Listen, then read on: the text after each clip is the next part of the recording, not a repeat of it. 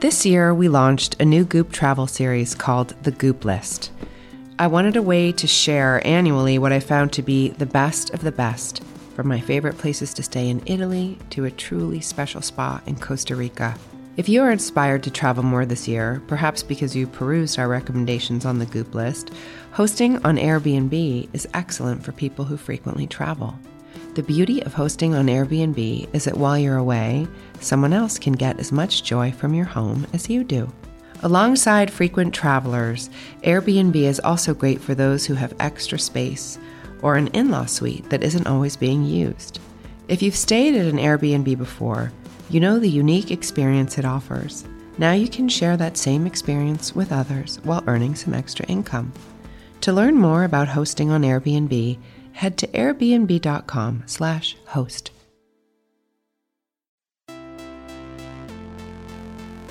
When you are pioneering anything or introducing new ideas to the culture, you get criticized. You do? Yeah. Did you hear about that? I didn't find the one. I found someone I respected and we made it the one.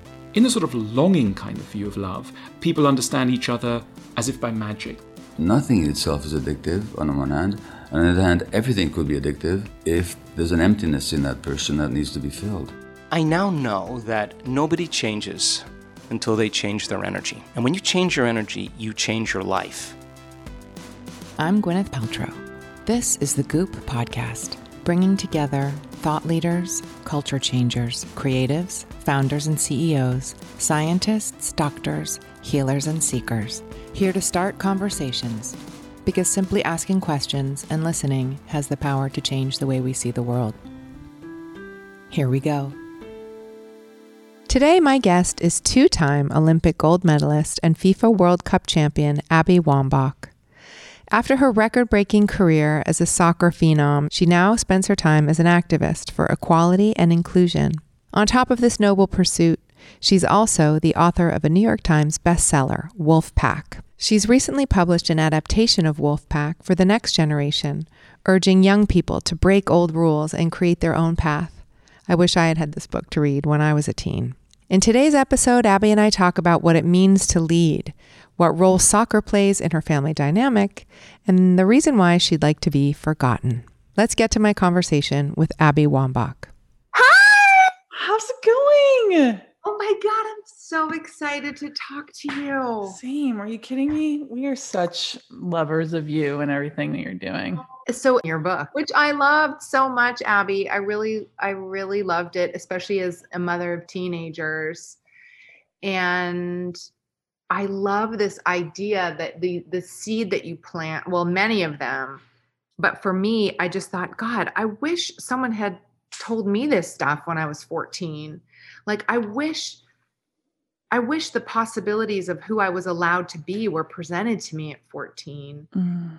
And I wondered how how much of your whole trajectory has led to you un- uncovering and sort of creating this philosophy because I know you had. A, That's an amazing question, and the first time somebody's put it all kind of together in the correct way that I have it organized in my head. The whole concept of this kind of started trickling into my life when Glennon and I first got together and she started pointing out these weird things that I do, like ways in which I operate that she wasn't ever privy to or didn't understand. Such as? So, for instance, like when our girls were on soccer teams, they were on rec teams when I first got into the family. They're on travel soccer teams now, thank God. That was an ultimatum right there. yeah. You know, like just talking to them about their voice and talking to them about stepping into situations and you know requiring respect from the boys or from even the coach it's like you know kids don't have so we teach them kids don't have as much access to power as i believe that kids or human beings should have right. And having been inside the women's national team environment for so many years where you've got these 23 badass women all the time sometimes you have a camp of 28 that we have not been operating under the same rules as many women in the world. And and when we and I was able to have that environment every day, when you step outside of it and you retire from it, you realize, whoa, like there is so much power inside an environment where women are redefining the rules for not just themselves, but the people who will come behind them, right? So early on in our marriage, Glennon just kept pointing these things out, like the way in which I can handle intense pressure and what that like is rooted in. So some of the leadership things that the ways in which my brain thinks and long-term success minds, right? So a lot of times when people are confronted with a hard situation where let's just for instance talk about like leading from the bench everybody's going to get benched in their life no matter who you are right? So your benching might be a demotion your benching might be a firing your benching might not like literally be making that starting lineup like like i did.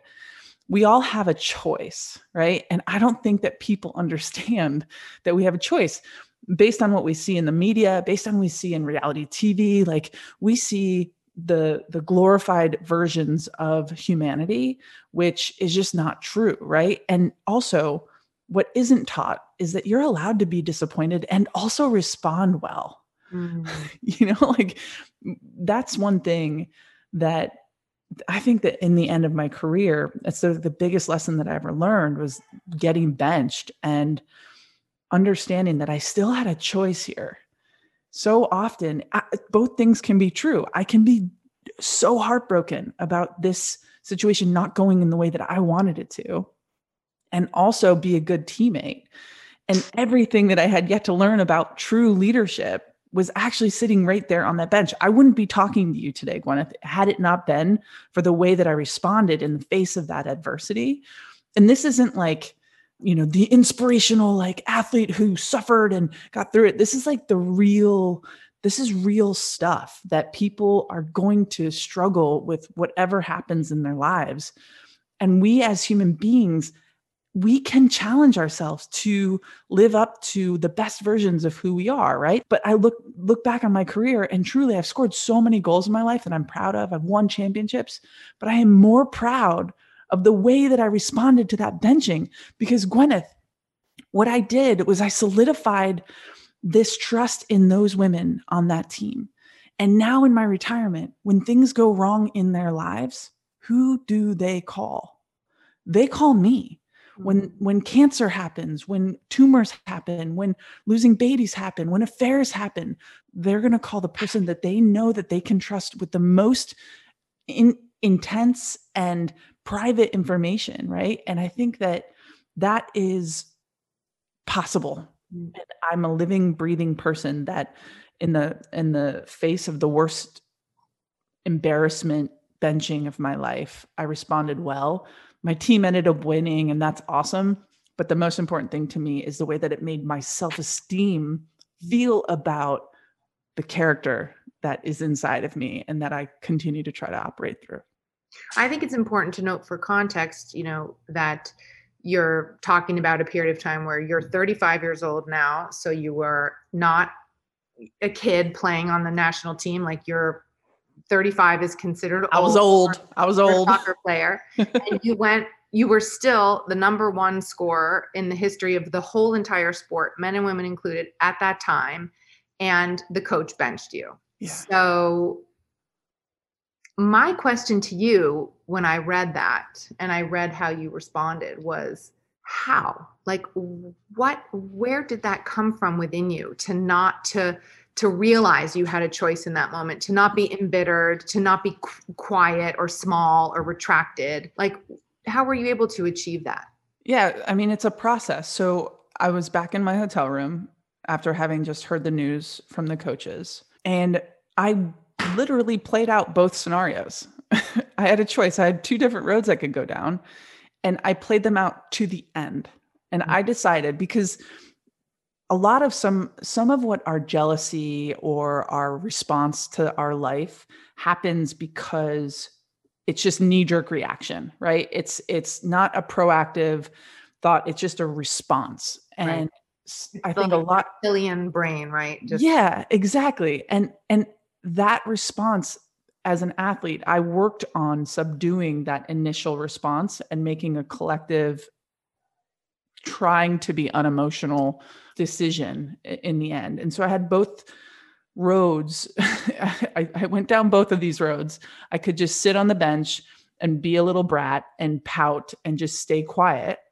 And then I thought about how that would feel to the rest of those players on the field, right? Like what would that would look like, what that would feel like to be a starter. And the good news is for me, I had at this point in my career yet to win a women's World Cup. Mm-hmm. And that was the literally, I think, the only thing that I had yet to achieve as a collective team sport player in my career. So I was like, how how can I win this and also still feel like I was a contributing member?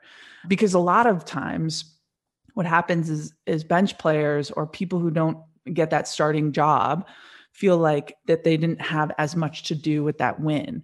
So I wanted to create a plan of attack for myself that would give me in the end that feeling like hey, I actually mattered. My my role made a difference in some way.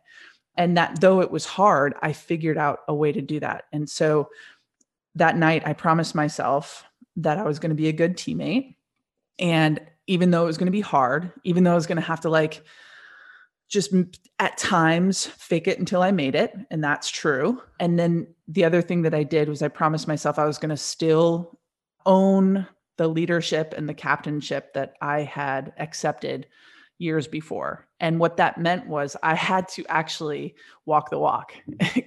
For the years beforehand, I was telling all of those bench players that they mattered, right? Mm-hmm. So I had to like tell myself, okay, I matter. Why do I matter? What can I do? So it was my job on the bench. I was actually, I decided I was going to become the best bench player in the world. I'm competitive, Gwyneth, and that's just part of who I am. So whatever, judge me, I don't care. Uh, I was actually so good at it that our coaching staff actually moved me to the furthest part of the bench away from them because I was so loud and I was so cheery for my teammates. And then something actually pivotal happened during that time on the bench because you get to develop those relationships with those bench players. Every every woman that goes on the field, our our hope is that they're going to actually positively affect and change that game. So we were in a game against uh, Germany in the semifinals, and Kelley O'Hara was about to go in the game, and I was like, Kelley just like go in and score a goal. And for all intents and purposes, she had no business scoring goals. She's not not like a goal scorer on our team. She played defender at times, but she was going to go up top, and we were going to try to get that second goal to give us a little bit of a, a lead against Germany. And lo and behold, she went in there and scored a freaking goal. And I believe that belief is contagious, right? Mm-hmm. And so is the opposite, right? Like not believing you can do something is also contagious. And in the end, it worked out. But you have to, when when presented this situation in life, you have to make a decision on, and if you don't know how to respond, what would your best self do, right? In hindsight, like what would you want to say about yourself in hindsight? So that's kind of how I processed through it. It mm-hmm. wasn't easy either. Like every night I had to go back into my room and reset and remind myself what I was doing, why I was doing it. I texted three players every day. That was my goal. Like that was my attainable, achievable goal that I could do to contribute to those starters and give them confidence from what I saw during practices before the games. And it worked out. So then I got to be able to write a, a book about it and call myself a New York Times bestseller. See, everything happens for a reason. Totally. Totally. You know, this, I know your Barnard speech, which was so great, which I just watched recently and because I knew I was going to see you it seemed like that was, and I don't know if it's true or not, but it seemed like in preparation for that was sort of where the idea landed for you around the wolf pack. And I thought it was so profound because we're taught as girls, or I certainly was in my generation, like that collaboration with women can be tricky, that women are competitive, that there's not enough space for everybody and this is something that i really un, unpacked and, un, and and destroyed all of those kinds of you know early societal ideas that i had had but it's such a beautiful articulation of I realized when I heard that and when I read the book, like what I have, which is I have created this for myself, obviously in a different way. I'm not on a team, but in my personal life with my women friends and at work as well. How did you start to I guess I guess in a team structure it also helps foster that kind of collaboration. But how do you let go of the ego enough to really rely on that pack around you and mm. and really be able to lift each other up in that way? How did and how did it dawn on you that you were doing that? Well, two things were happening at the exact same time, which was kind of interesting. So I had just seen this TED talk on the Yellowstone National Park. And this is how the idea of Wolfpack kind of came to me. And at the same time, Glennon is like pointing out all of these weird things that I do that end up becoming all of these rules. And, you know, this, this scientists, they decided that in 1995, Yellowstone National Park had the rivers literally stopped running and they realized the deer were overpopulated and they were eating all the vegetation which meant that the the riverbanks of the, these rivers were were eroding and not not as strong enough to hold some of the water.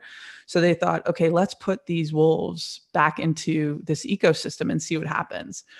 And when I watched this video, I like ran right over to Glennon I was like, watch this. This is incredible. And she just turns to me, she goes, We are the wolves. And I was like, Yes, that's exactly right. And so I'm also obsessed with flipping the fairy tales that we're all taught as little girls of what it means to be a girl, right? And what it means to be a woman in this world. Like so connecting the dots from Little Red Riding Hood to to this wolf pack mentality was fairly quick. It just happened. And and to create the the rule of championing each other was one of the hardest rules for me to actually get to the bottom of, to get to the truthiest truth of it all because we are taught one thing and then I had to go through a process of figuring out how our women's national team embraces com- competition and competitiveness. And that was really hard because, you know, as an athlete, it is just by nature, you are always being evaluated and you are always trying out for that starting lineup. Like that every single practice. People are like, oh, you were on the national team for so many years. I was like, yeah but you don't understand like i was trying out every day like it's an, it's an amazing feat what athletes are doing it's like you know it's the same thing with you gwyneth like when you are on stage or when you're you know on t- on set like every time you are trying to become your best but what i figured out is women are inherently competing against each other because that's how the system has been set up right so this table of 10 this table with 10 seats seats around it has historically only been giving women two of those seats. So I understand why women have been because it's just the way that the system is set up, right? Women look at each other and go, "Oh, we're fighting for these two seats." So we have to compete against each other. Like I'm here to remind everybody that there are 10 effing seats at that table, okay? So like let's get at least 5 of those, right? Like fine what is okay is to know this right what is not okay is to keep perpetuating this this situation because that's just the way things have been right so this is why i wrote this into this book because i personally believe that it is possible to literally turn it on its head and and learn how to champion each other you know our women's national team as teammates we were genuinely happy when the other succeeded because we weren't afraid of challenging ourselves or leveling up ourselves. A lot of times, when you see somebody in a seat or in a position that you want to be, that's just straight jealousy and fear, right? When you're like going to dog another woman and like put down another woman for being somewhere where you want to be, that's just jealousy and fear. And our women's national team, we just never operated that way. We were like, okay, Alex Morgan scored a goal. I'm like, that was my opportunity to turn up my own volume because I have a healthy ego. I don't think ego is bad, right? It's bad when you don't have true control over it. It's bad when it starts making decisions that are outside of your your goodness and and who you want to be. But I think that women deserve to be ambitious. Women deserve to be around those tables And women deserve the opportunity to level up, but we just haven't really known that that was an option, truly. So mm. for me, this is like so pivotal for all women to, to learn. Let's not fight against each other. Let's take a quick break to talk about one of our partners. This year, we launched a new Goop travel series called The Goop List. I wanted a way to share annually what I found to be the best of the best, from my favorite places to stay in Italy to a truly special spa in Costa Rica. If you are inspired to travel more this year, perhaps because you perused our recommendations on the Goop list, hosting on Airbnb is excellent for people who frequently travel. The beauty of hosting on Airbnb is that while you're away, someone else can get as much joy from your home as you do. Alongside frequent travelers, Airbnb is also great for those who have extra space or an in law suite that isn't always being used. If you've stayed at an Airbnb before, you know the unique experience it offers. Now you can share that same experience with others while earning some extra income. To learn more about hosting on Airbnb, head to airbnb.com/host. Okay, let's get back to the conversation. It's like a relic of the patriarchy, no, to ha- get us all fighting with each other and being in competition with each other, and then they just take the ball and Totally. And and that's what they want, right? Like in terms of designing a, a, a system that keeps those in power in power, they've done a good job, right? And so like like Ava, Ava DuVernay said, and I'm going to demolish this quote. She's like, "Y'all are trying to break through glass ceiling of a house that like men built." She's like, "I'm just going to be over here building my own house." And that is what this book is. That is what this philosophy is is rebuilding and and and like Glennon would say, like let's burn down all the structures and institutions that don't give us the same footing, that don't give us the same opportunity, and rebuild new, rebuild beautiful. And that is that's kind of essentially my goal here. and i think you're you do it the way that you articulate these new rules and lay out the possibilities that are that young people like that they they could r- relate to themselves in a completely different way right they could they could follow rules like this like which are essentially a huge dismantling of all the rules that we you know grew up with. And mm-hmm. so what was in your youth what was the most in that vein of rules like what was the most stinging untruth that you were taught about yourself Well, it's funny because I think that I've been always like just defying rules. Uh, this is like in my nature. My mom could not stand this part of my personality, but it's the very thing that has led me down the roads of success that I found. I would say this whole concept of femininity, like the rule in which I was supposed to adhere to the way that I was going to dress and walk and I don't know, the way that I I move through my life was never in line with the way in which in general girls or young women move right through their through their worlds. I remember having friends and i went to an all girls catholic high school and i loved that so much because there was no competition with boys and we had uniforms though i hated them at the time. I like wish i could go back to having a uniform every day.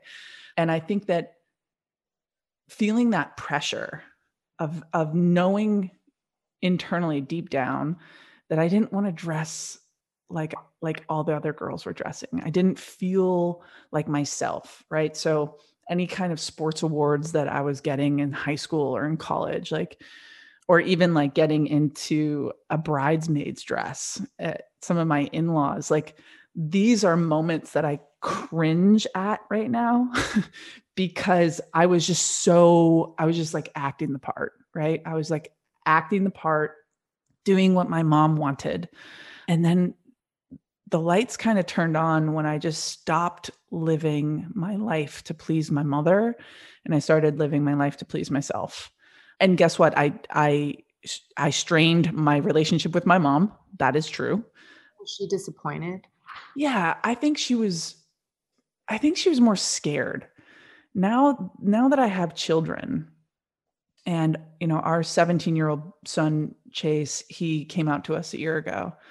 And having gone through this coming out process with him, it healed so much of my childhood trauma and my coming out story with my family because my mom had a problem with it. She's a through and through Catholic.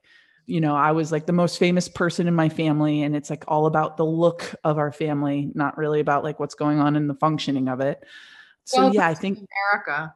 yeah, exactly. So I definitely feel like I disappointed my mom and her idea of what our family was supposed to look like and act like and whatever and behave like.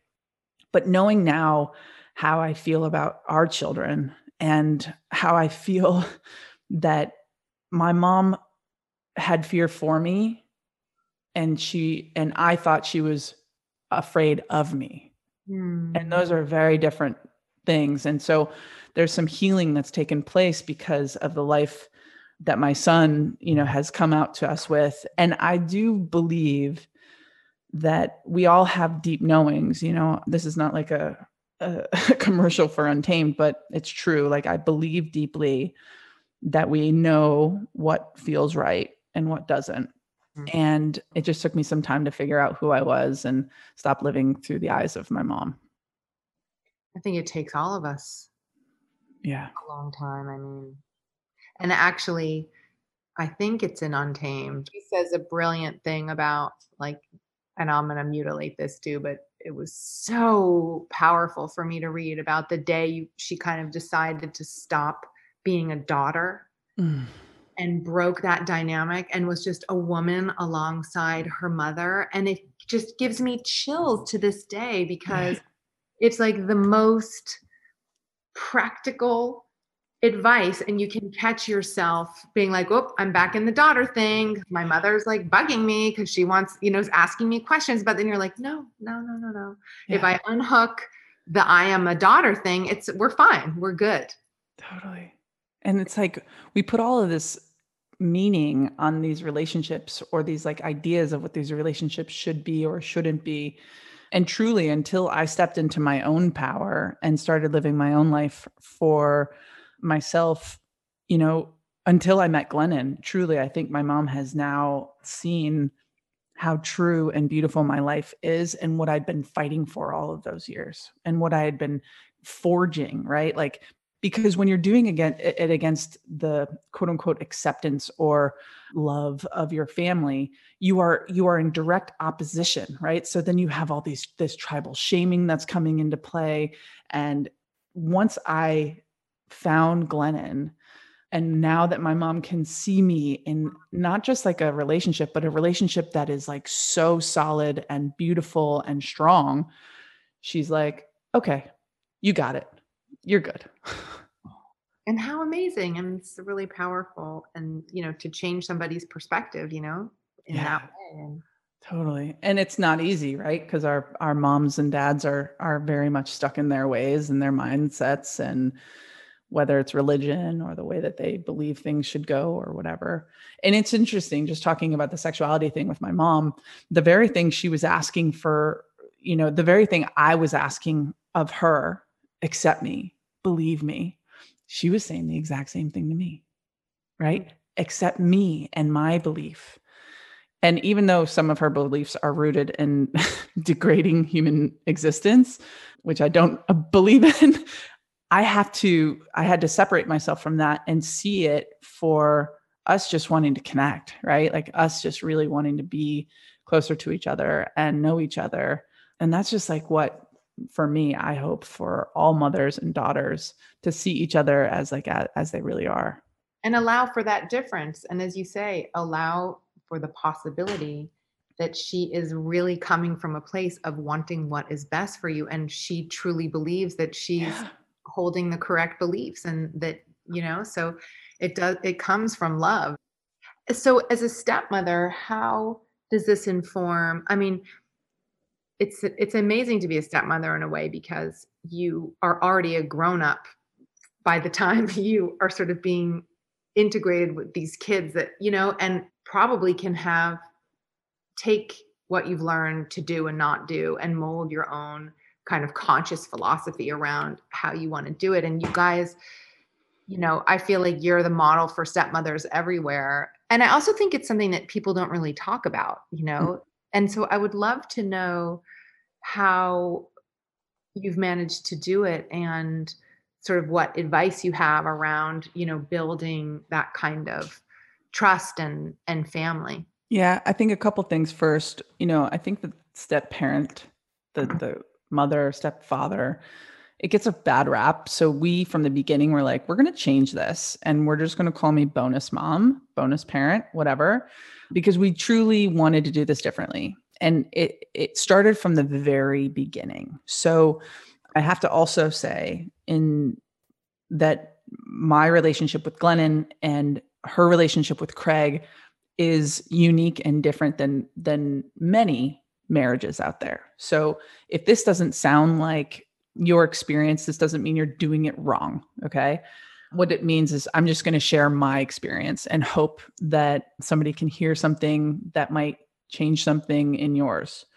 So from the very beginning, when Glennon told Craig that we were in love and that that she wanted a divorce, Craig is the kind of human being that didn't operate through his ego. Though he was upset and felt really sad about the family dynamic as he knew it was no longer going to stay intact, he also understood that sexuality and his marriage probably wasn't the best thing for him on a deep level, right? So from the beginning, Craig and I, before we before I was even ever introduced to the children, we were emailing before I even stepped foot in Naples, Florida, to be like a constant in Glennon's life. Before we even saw each other again, Craig and I were emailing, and I let him express himself fully, and I understood, and I understand how hard the the situations that he was going through are. And what ended up happening is when when Glennon and Craig ended up telling the kids that they were getting a divorce because she was in love with me. They operated out of complete truth. Mm. Right. And I think that we don't give our kids as much respect to be completely truthful with them.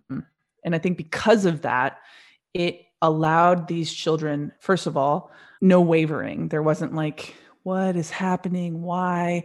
They knew exactly what was happening. They knew exactly why. And then what Craig did was give me the best gift in the history of my life. And he said, I love Abby, and you guys are going to love her too. And so he created an environment for me to step into. Not that I didn't have to work at it, but Glennon and Craig raised these children to be non judgmental and to accept people as they are. And when Glennon says, I am in love with a woman, I this is what's happening, this was the family motto, right? Like, let's make this work. We're going to be a beautiful modern family. I mean, this morning we literally went and voted early, and all three, Craig, myself, and Glennon went together. Like we're besties. I mean, it's ridiculous. Like I know it sounds ridiculous, but I'm also telling you it's possible. And I, I think that in terms of stepping into being a parent, my God, I I I'm the youngest of seven. So I have, you know, to this day, I've got like 25 nieces and nephews. And parenting was something that I always wanted to do. I always thought before I met Glennon that I would have my own child or my own children. But here, these three perfect human beings were. So I had to de- detach myself from like actual birthing a child a little bit. But I'm like, these people are perfect. Why would I? Why would I roll the dice on messing this up? you know, and and Chase, who's 17 right now, and Tish, who's 14, and Emma, who's 12 they're all so cool and beautiful and you know each one of them had a different a different way in in terms of how they dealt with me stepping into their family dynamic. And we're all still evolving and growing. You know chase was a little bit older so my relationship with him is a little bit different but still so beautiful. And i do know that they trust me which is ultimately the most important thing. I'm very proud of how craig myself and glennon respond to even you know the stressors of everyday life. It is also at times difficult to co-parent but craig and glennon and myself are super committed to making the experience for these children the very best it can be. And i think that's what happens when parents lose sight of that. Like what is these children's experience? And is my ego completely blowing it so yeah, I got lucky. Craig's an amazing dude, and Glennon and him did an amazing job raising these kids to literally accept me walking into this house. Like it was perfect. So why would I go about messing it up? Never. I will never mess this up. And truly, like whenever Craig does something that pisses Glennon off, I'm like always fighting Craig's battles. I'm like, but babe, like let's just take a breath here. Let's not jump off the bridge. Oh. We we he gave us he gave me these children and that's the best gift he can ever give give a person. So nice. That's yeah. great. And you know a real credit to him you know because that's i don't know that's a really big like that's a big bite to take out of life right? To be able to as a man kind of subjugate your ego to a new you know family structure and to be supportive mm-hmm. and and not to mention he played college soccer he's actually a really good soccer player oh. he played at george mason university and so you know the the whole family is now a huge soccer family and glennon was like no, we're not really a soccer family. I'm like, well, that's going to change for sure. So he got he got a, a, a fan. Like now it's just always two v one against Glennon. Where like we're going to be watching soccer. So deal well, with it. She clearly has a thing for soccer players. So yeah, exactly. I'm really, you know, as as a person who has a company and a team, I feel like I learned a lot from your leadership tenets hmm. and. Mm I wanted to ask you a question, which was you describe a moment in the book where every time you scored a goal, you pointed at all the people who got you there, basically, right? The person who assisted you, the person on the bench who was cheering you, the Gatorade person, whatever. Like you always sort of explicitly showed the provenance of how you got somewhere and you shared the credit. And which is so beautiful and obviously like I'm, in my mind makes you a winner in a whole other way. However you were the winner and you were the top scorer. And so i wonder like if you're a person who's going through life and it's not obvious that you're the winner it's not obvious that you're the top scorer like you scored a goal there's no bones about what happened right? So you can amortize credit across the whole team but if you're going through the world and you're trying to be a scorer or you know you haven't received accolades or you haven't been sort of pinpointed yet and you're on that path i think it's more difficult to share credit you know? So how do you advise you know somebody who is kind of going through like how do you cultivate that sort of spirit of no, I got here because of everybody around me, if you're not the clear winner. Mm. Well, I think that if you were to break it down, I mean, to me, every single situation, whether it's on the sports field or not, in business, like celebrations of wins is so important. And I can actually tell everything that I need to know about a team by the way they celebrate each other. Now, I get it. I get that there are people, and I understand that I was definitely one of the best scorers on our team, but I was doing this before then. I was doing this when I wasn't. I was doing this as a kid. And I don't know if it's because I observed my brothers and sisters so much as a child and watched the way that they won and celebrated. Because by nature, being in a in a team environment or being at work, right? There are other people around you. And it is the goal of every manager or coach or captain or whatever to cultivate the very best team in the world, okay? The very best team you possibly can. You know, I was doing this event with name drop, sorry, but Mia Hamm uh, a couple of months ago, and and we were laughing about our time spent on the national team, and I started to make fun of my own weakness of being big and which was also a strength but slow right? I was never like the fastest player on the team. And she like reached over and she was like abby don't do that. And i was like kind of shocked. She like shut me up. I was like why? And she goes listen when you start making fun of your weaknesses, what you're in indirectly doing is making fun of my strengths because where your weaknesses lied is where my strengths were able to kind of match up. So it is the goal, and it's so true. It's the goal of every manager or every boss to put together a team of people who are all different, but that they can create one common group, one kind of common heartbeat, so to speak, that will allow you to achieve the goals that you're after the attainables whatever whatever it is you want goop to become right? Your job as a leader is to cultivate the best people and they can't all be the same right? So what that means is being in a team and having been in a team for so many years seeing how a team functions one person does not always get the glory. One person is never responsible for the whole. It is always a group effort and and based on who you're playing based on based on the situation it's very situational. Some players might step into a different um, strength or or against a certain team one player might be even most successful right? So we want to put our energy into this into this person during this game. And the same thing goes in business. It's like we get so focused on person who can sell the most. But who is helping that person? Is there an assistant that to that salesperson who is just so damn good at their job that is like the, the direct correlation to that that salesperson's success. For me and and you know i think i get more street cred right having been the world's leading goal scorer and pointing to all of these people but it's a function of in some ways selfishness. The only way i'm going to keep scoring goals is if people keep passing me the ball right? And the same works for every team in your life, your family dynamic, your business dynamic. Like if you play actually on a rec league team, like you're never going to score a goal without the help of a teammate. Trust me, I know. I've done it more than anybody. I mean, one person, Christine Sinclair, has passed me now. Yeah, no, she's great. I'm happy for her.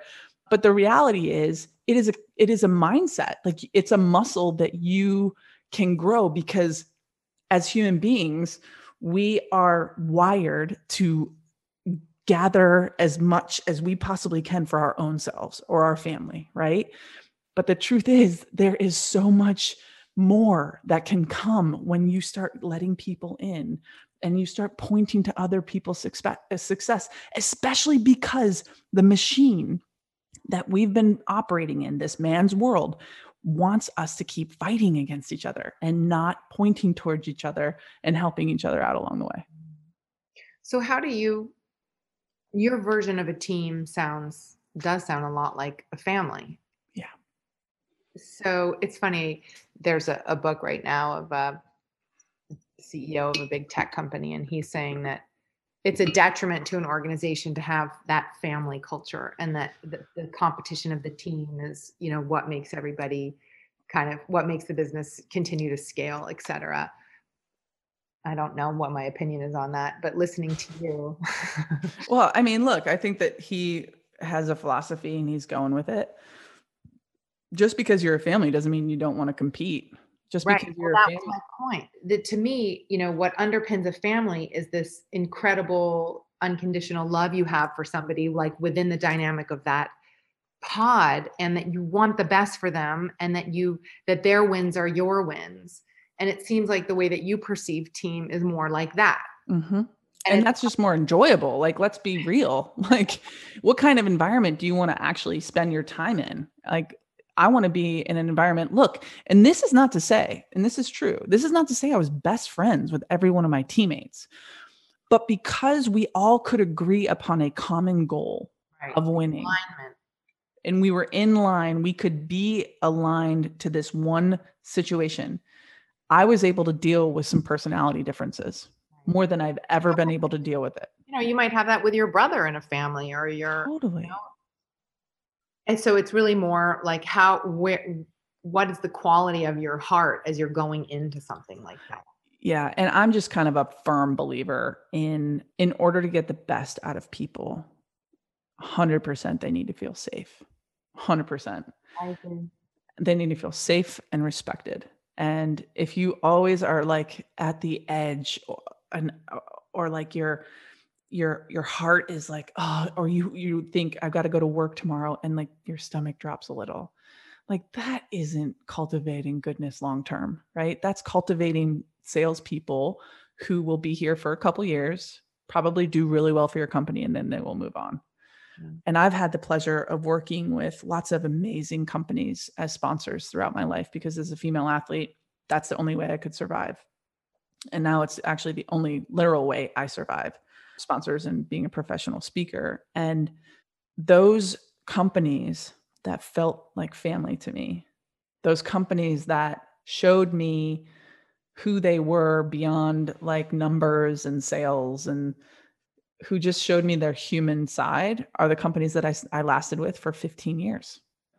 you know, because I'm not after the the last dollar, right? Like I am willing actually to give up a dollar to secure my safety and joy. That famous commercial that you all did about that you wanted people to forget you when you retired in service of like letting your contribution to the sport live in all of what we've just been talking about like the teamwork the the mentality the you know being like the guru from the bench like all of the things contributed to the game and all of the ways in which you showed other players what the game could be that you wanted to be forgotten and let who you were as a player and those values speak for your time in the sport and how did it's such a beautiful mm.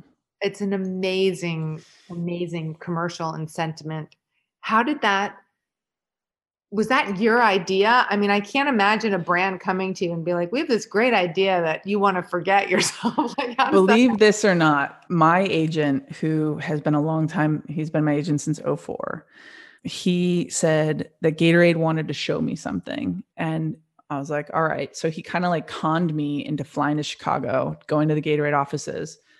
And we sat down and had a meeting, and they brought out all of these storyboards for this possible commercial that they wanted to shoot as a retirement commercial that would play on the day that I was retiring from soccer. And I sat there and read through the storyboards and I sobbed. I sobbed.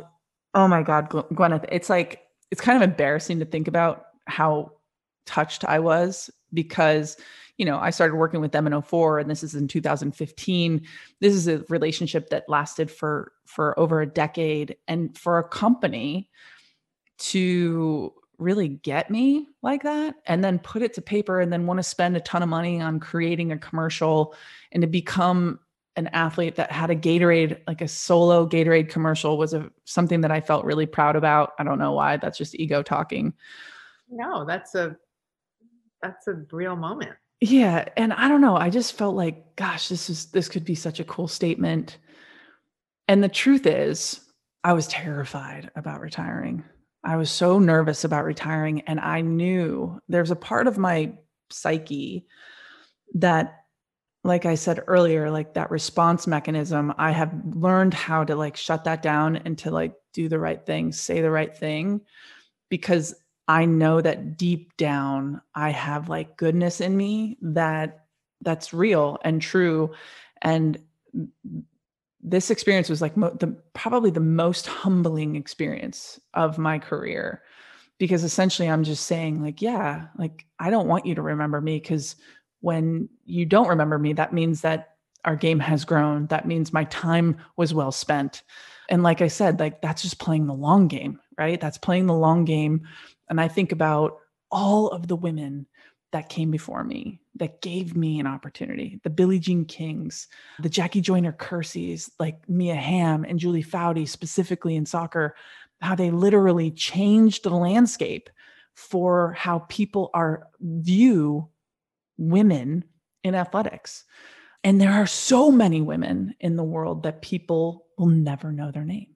Mm-hmm. And they had, whether they laid a pebble or a, a, a, paver or or like real solid ground, right? I mean, Title IX, Title IX was passed. That has been like the most beautiful bonus thing for women's sports ever. Title IX was really passed because women wanted to go to law school and medical school And so this was a way for women to get equal opportunity to do law and to do med school, right? And because of that, it gave all of this opportunity to any federally funded, funded institution that if you gave a scholarship to a male athlete, you had to give it to a female athlete. And so what we see is this beautiful byproduct 15, 20 years later of these women who have single handedly been directly influenced by other women that you'll never know.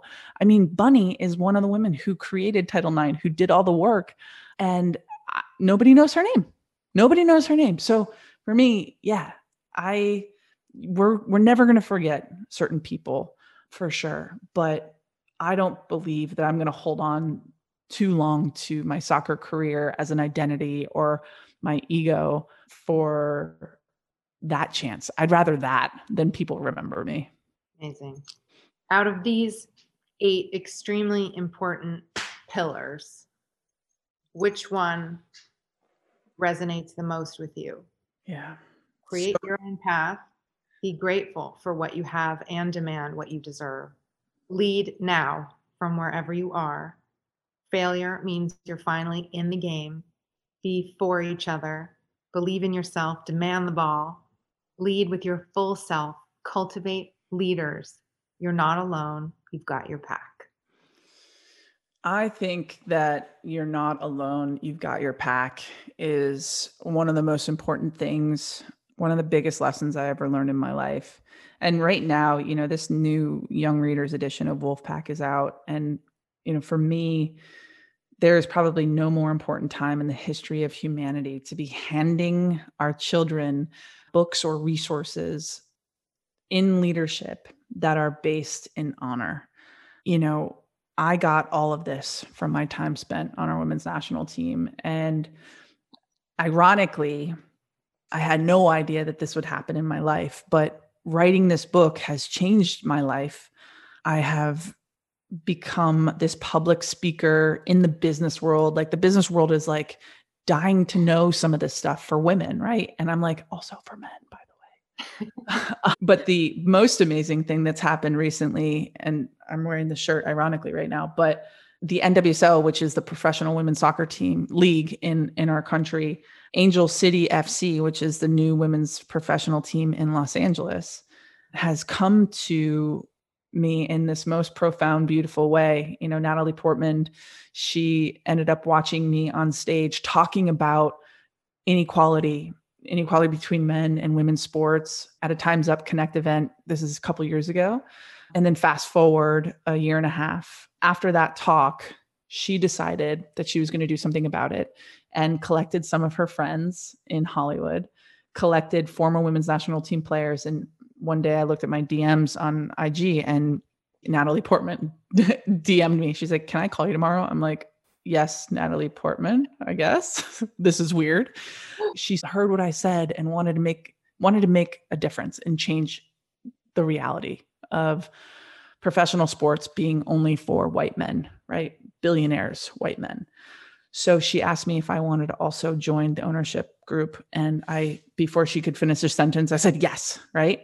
And so this book has led me into the direction of I didn't even know that this was a dream of mine. I mean, it it is always like a dream of all athletes, like to like continue on and to be a part of that sport that gave you so much forever.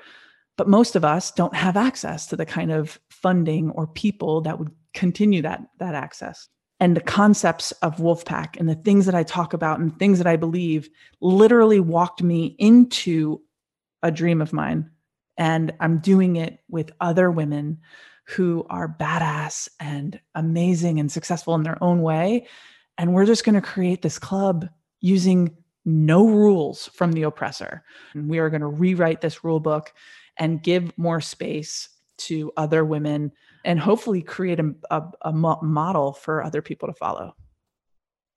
So amazing. I can't wait. Thank you so much. Honestly, this has been so great. You are such Same. a freaking inspiration. Thank you for listening to my chat with Abby Wambach. Go to wolfpacknextgen.com to purchase the Young Readers edition of Abby's book, Wolfpack. That's a wrap on today's episode. If you have a second, please rate, review, and hit subscribe if you haven't already. Don't forget to share the Goop podcast with a friend. And in the meantime, for more, you can check out goop.com slash the podcast.